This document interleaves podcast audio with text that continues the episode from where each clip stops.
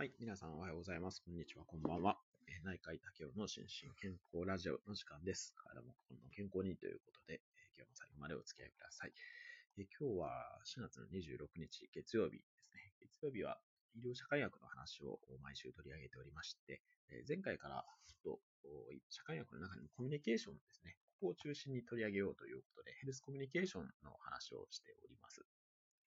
今日はですね、その中でも、ヘルスコミュニケーションって、まあ、いろんな中身があるんですけれども、その中でも、このコロナ禍でですね、まあ、この1年ちょっとですね、大変注目されているのが、このリスクコミュニケーションっていうので、これに関して、あのちょっと取り上げてみたいというふうに思います。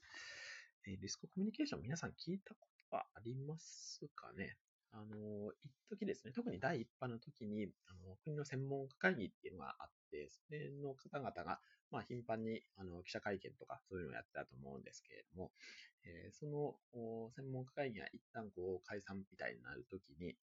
このコミュニケーションの問題があったっていうような、ああことが、まあ、報道とかでも報じられましたし、あの、文章でも出ていたのをご存知の方もいらっしゃるかと思います。まあ、それぐらいですね、この専門家と一般市民の間のこのコミュニケーションですね、まあ、このコロコロナっていうのはまあ大変なこうリスクになるわけで、えこれのコミュニケーションの重要性っていうのは、この、えーまあ、1年、すごい、え認識されているというふうに思います。で、先ほどちょっとネットを調べただけでもですね、まあ、いろいろコロナとリスクコミュニケーションっていうふうにググるとですね、まあ、いろんな記事が出てきました。で、えーまあ、それもまた後ほどご覧いただけたらと思うんですけれども、コロナに限らずですね、実はこのリスクコミュニケーションっていうのは、まあ、いろんなところで、えー今までも、ま、話題というか、注目されてきています。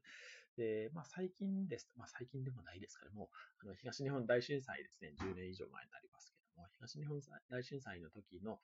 あの、特に原発ですね、原発の放射の、放射線問題ですね。えーこれまあ、直近、先週でしたかね、ににも汚染水をどうするのかっていう話もあったりしましたけれども、こういうののコミュニケーションとかですね、あとはもう数年前、もう今はもう全然話題にもならなくなりましたけれども、東京のあの築地市場ですね、これを豊洲に移転するかどうかっていうので、小池都知事がなんか、やめる、やめないとか、そういうのがありましたけど、土壌汚染の問題とかですね、こんな感じで、まあ、非常にリスクコミュニケーションって大事なんですけれども、おまあ、いつの時代にも課題があるっていう感じなんですね。で、この感染に関しても、実はコロナの前の新型インフルエンザの時にも、新型、すいません、後ろでバキってなりまして。えっ、と、新型コロあ、新型インフルエンザですね、の時にも、リスクコミュニケーションの問題っていうのがあったようなんですけども、ちょっと私その時はあんまり認識してなかったんですけども、ただまあ、いつの時代にもこのリスクコミュニケーションの問題っていうのはあるというふうに言われています。で、えっと、これの、まあ、一つの鍵がですね、この安心と安全ですね。これ、あの、築地市場のその移転の時にも話題になったりしましたけれども、この、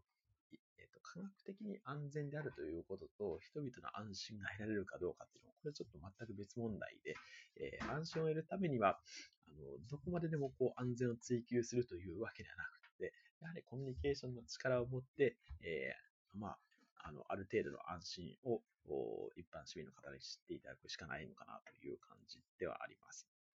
でえーとちょっと話戻しますけども、そもそも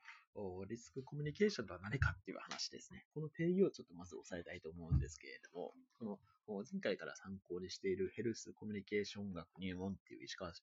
生の書籍によりますとですね、えーリスクコミュニケーションの定義はナショナルリサーチコンシルっていうのが1989年にあの出してるらしいんですけれども、そこ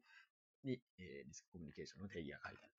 ちょっと読み上げますと、リスクコミュニケーションとは、個人、集団、組織間でのリスクに関する情報及び意見の相互作用的過程であると。それはリスクの特性に関するメッセージ及びリスクマネジメントのための法規制に対する反応やリスクメッセージに対する反応など、リスクに関連する他のメッセージも含むっていうような、ことが定義になっています。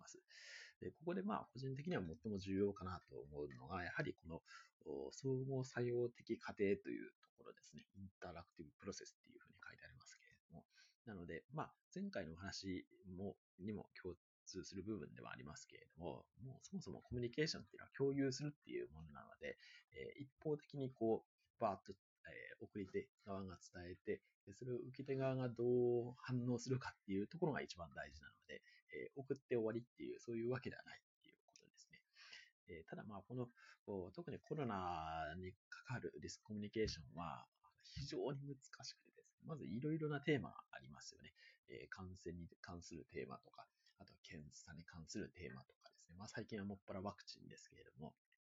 まあこういったところで、まあ非常にいろんなコミュニケーションの、まず、課題というかテーマがあるっていうことが一つと、あともう一つは、あの、1対個人、1対1ですね。個人で行われるコミュニケーションもあれば、1対他みたいな、ああいうこう専門家会議、まあ私も専門家ではないですけど、院内では感染対策をやってますけども、そういう場面のコミュニケーションとかですね、まあ、いろんな場面のコミュニケーションがあって、えー、こういう、まあ、ステークホルダーね、そういうリスクに関連する人が、まあ、いろんなところにいるというところが、あの非常に難しさを生んでいる原因という、そんな感じになるかと思います。で、えー、ちょっと待ちね。まだ時間少々お待ちください。あ、そうですね。あと4分ぐらいありますね。で、えっ、ー、と、この、まあ、一応リスクコミュニケーションの流れとかですね、あと作成上の注意とかっていうのも、この書籍の中に書いてあるんです。例えば作成上の注意としては、フレーミングって言って、その、どういうふうな、枠組み、フレームで伝えるかっていうのであるとかですね。あとは確率の表現ですね。えー、0. 何パーセントっていうふうに伝えるのか、あ100人に3人っていうふうに伝える、あそれだと 0. 何パーセントないです。失礼しました。1000人に何人とかっていう形で伝えるのかによっても、受け手が全然、えー、受け取る印象が違うというのもありますし、あとは言語表現ですね。こういう、えっ、ー、と、まあ、声で伝えるメッセージなのか、あ文字で伝えるのか、これは文字で伝えるに関しても、どれぐらい、こう、柔らかく伝えるかとかですね、そういったコミュニケーションの問題がありますし、あとは恐怖喚起っていうことも、この書籍では取り上げられてますけれども、このまあ、恐怖を喚起して、まあ、要は今緊急事態宣言なんでコロナにかかるリスクを最大限強調していくっていう方法もありますけれども、まあ、それでは人の行動は変わらないっていう部分もあったりするので、この辺なかなか難しいところかなというふうに思います。はい。というわけで、えっ、ー、と、今日ですね、まあ、その本当にコロナに関わるリスクコミュニケーションは、本当にいろんな記事がありましたので、その代表的なところを5つぐらいですね、参考ウェブページとして挙げさせていただきました。でその中で、ちょっと一冊面白い書籍があって、これ、え、去年、一昨年ぐらいでしたかね。えっ、と、あ、そうですね、2019年に出た本で、えー、この記事の中でも、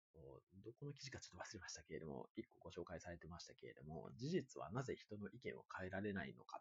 説得力と影響力の科学っていう、ターリー・シャーロットさんっていう方が書かれた本、これ非常に面白かったので、あのぜひ、えーお読みいただけたらというふうに思います。あのこの本はですね、まあ要は、まあそのタイトル通りなんですけれども、いろんな事実があるじゃないですか。なんですけど、事実だけをもってして人の意見、えー、を変えるということは難しいということが述べられている。まあまあ、ももっと本当は難しいですけども、書籍になります。なので、まあ、あの、今日のリスクコミュニケーションの話ともちょっと関わる話ですし、まあ、どちらかというと、ちょっと心理学的な要素もありますけどね。あの、もし興味があれば、ぜひ手に取っていただけたらというふうに思います。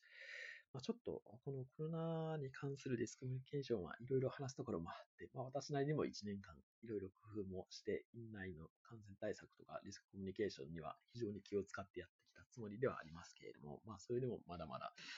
あやらないといけないことはいっぱいあるなというふうに思った次第です。はい。というわけで最後までお付き合いいただきましてありがとうございました。